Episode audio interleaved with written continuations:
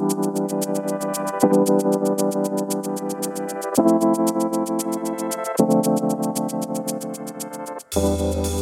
to the Factal Forecast, a look at the week's biggest stories and what they mean from the editors at Factal.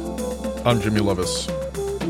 Today is October 14th, and in this week's forecast, we've got the FDA discussing coronavirus vaccine boosters, France implementing a coronavirus test fee, the start of the regular NBA season, Russia inviting the Taliban to Afghanistan talks, and an update on the Lebanon power outages. You can also read about all these stories and more in our weekly newsletter, which you can find a link to in the show notes. An important U.S. Food and Drug Administration advisory committee will meet on Thursday.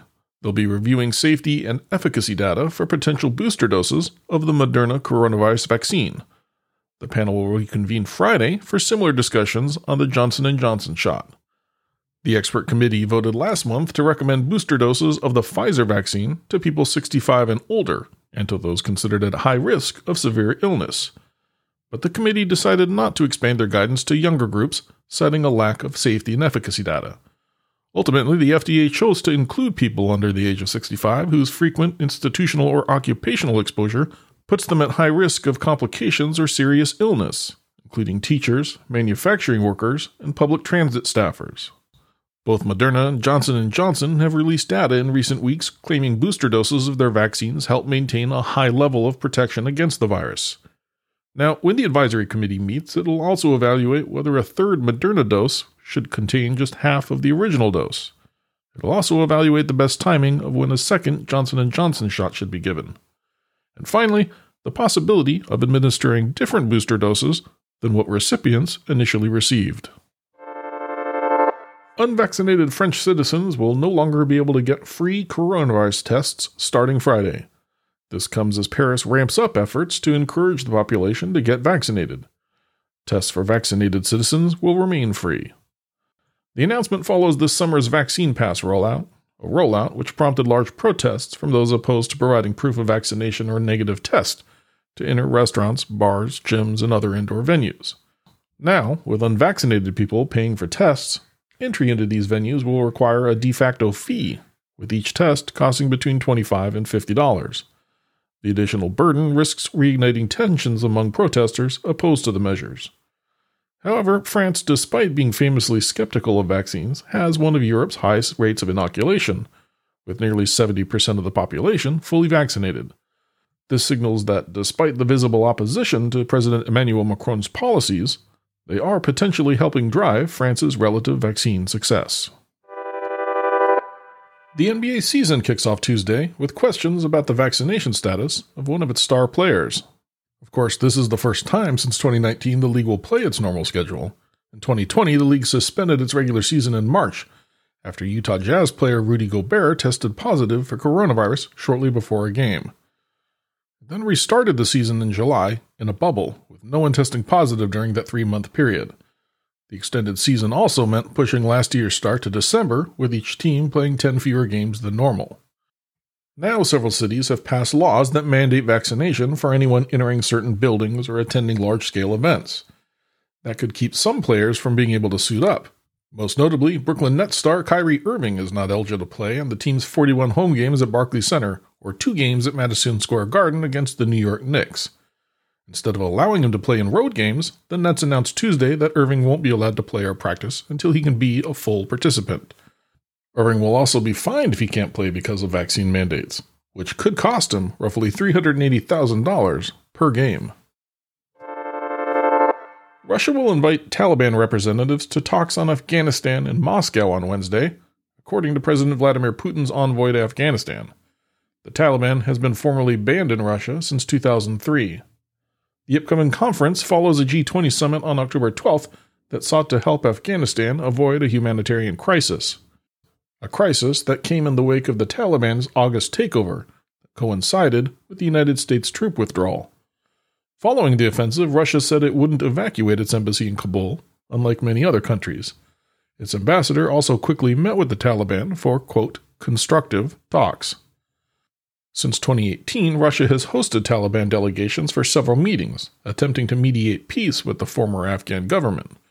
Now, the exact nature of the upcoming talks and the makeup of the delegation remains unclear. While Russia has stopped short of recognizing the Taliban as a legitimate government, observers have noted an apparent softening in rhetoric towards the group. Meanwhile, wary of security impacts to the wider Central Asian region with Taliban in power, Russia's military has carried out several exercises at its bases in Tajikistan and Uzbekistan, which border Afghanistan and are military allies of Moscow.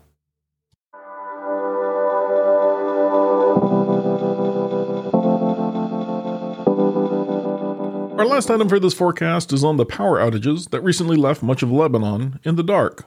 For more on that, I spoke with Factal editor Ahmed Namatala. Hi, Ahmed. Hi, Jimmy.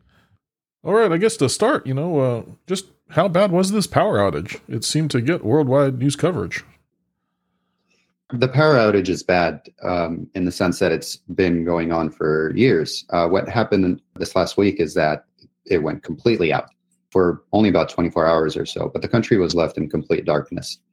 And it sort of summed up what the country has been going through as, as far as uh, political dysfunction and economic crisis, crisis that only seems to be getting worse.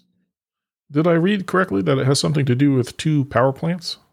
That's correct. So, two of the country's main power plants uh, just ran out of fuel. Before that day, they were supplying just a few hours of electricity per day. And what happened is they, when they completely ran out, is the power went completely out.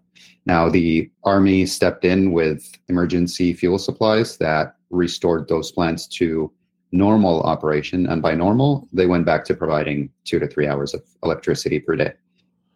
Um, I guess besides the obvious problems of just not having electricity needed to live and work, how else has this impacted Lebanon? Well, it has an impact on everything from the government's efforts to save lives. Hospitals are running short on fuel uh, necessary to run their generators. Even regular people, most Lebanese uh, believe it or not, rely on generators for electricity. They don't rely on the government's electricity grid that only supplies a, a couple of hours of power a day.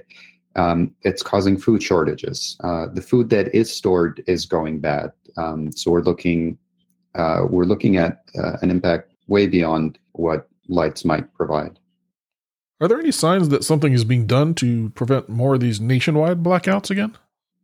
Well, the government says it's going to speak with the International Monetary Fund for a rescue package. This is something that the previous government tried to do um, and went nowhere. There really is no indication that this time around is going to go anywhere either. Uh, Lebanon uh, owes a lot of money. It is the second most indebted uh, Arab country and in the top five as far as its ranking in the world. Uh, its debt to GDP ratio is close to 200%. Um, the currency continues to weaken, and there is not enough uh, foreign currency to import the fuel necessary to sustain electricity for long periods of time.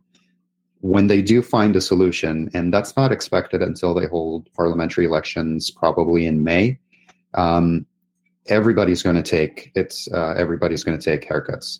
In the meantime, uh, uh, billionaire Najib Mikati, who took over as prime minister last month, um, is just trying to keep the ship afloat, and it does not seem like uh, there are going to be any solutions in the foreseeable future. Well, you've painted a pretty bleak picture, but I do appreciate the insight, Ahmed. Thank you very much for that. Thank you, Jimmy. Take care.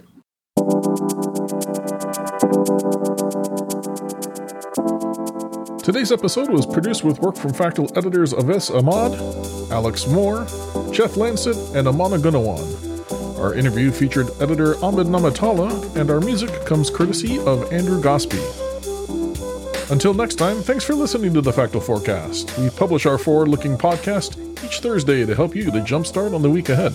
You can, of course, subscribe for free, and if you have feedback, suggestions, or events we've missed, drop us a note by emailing hello at factal.com.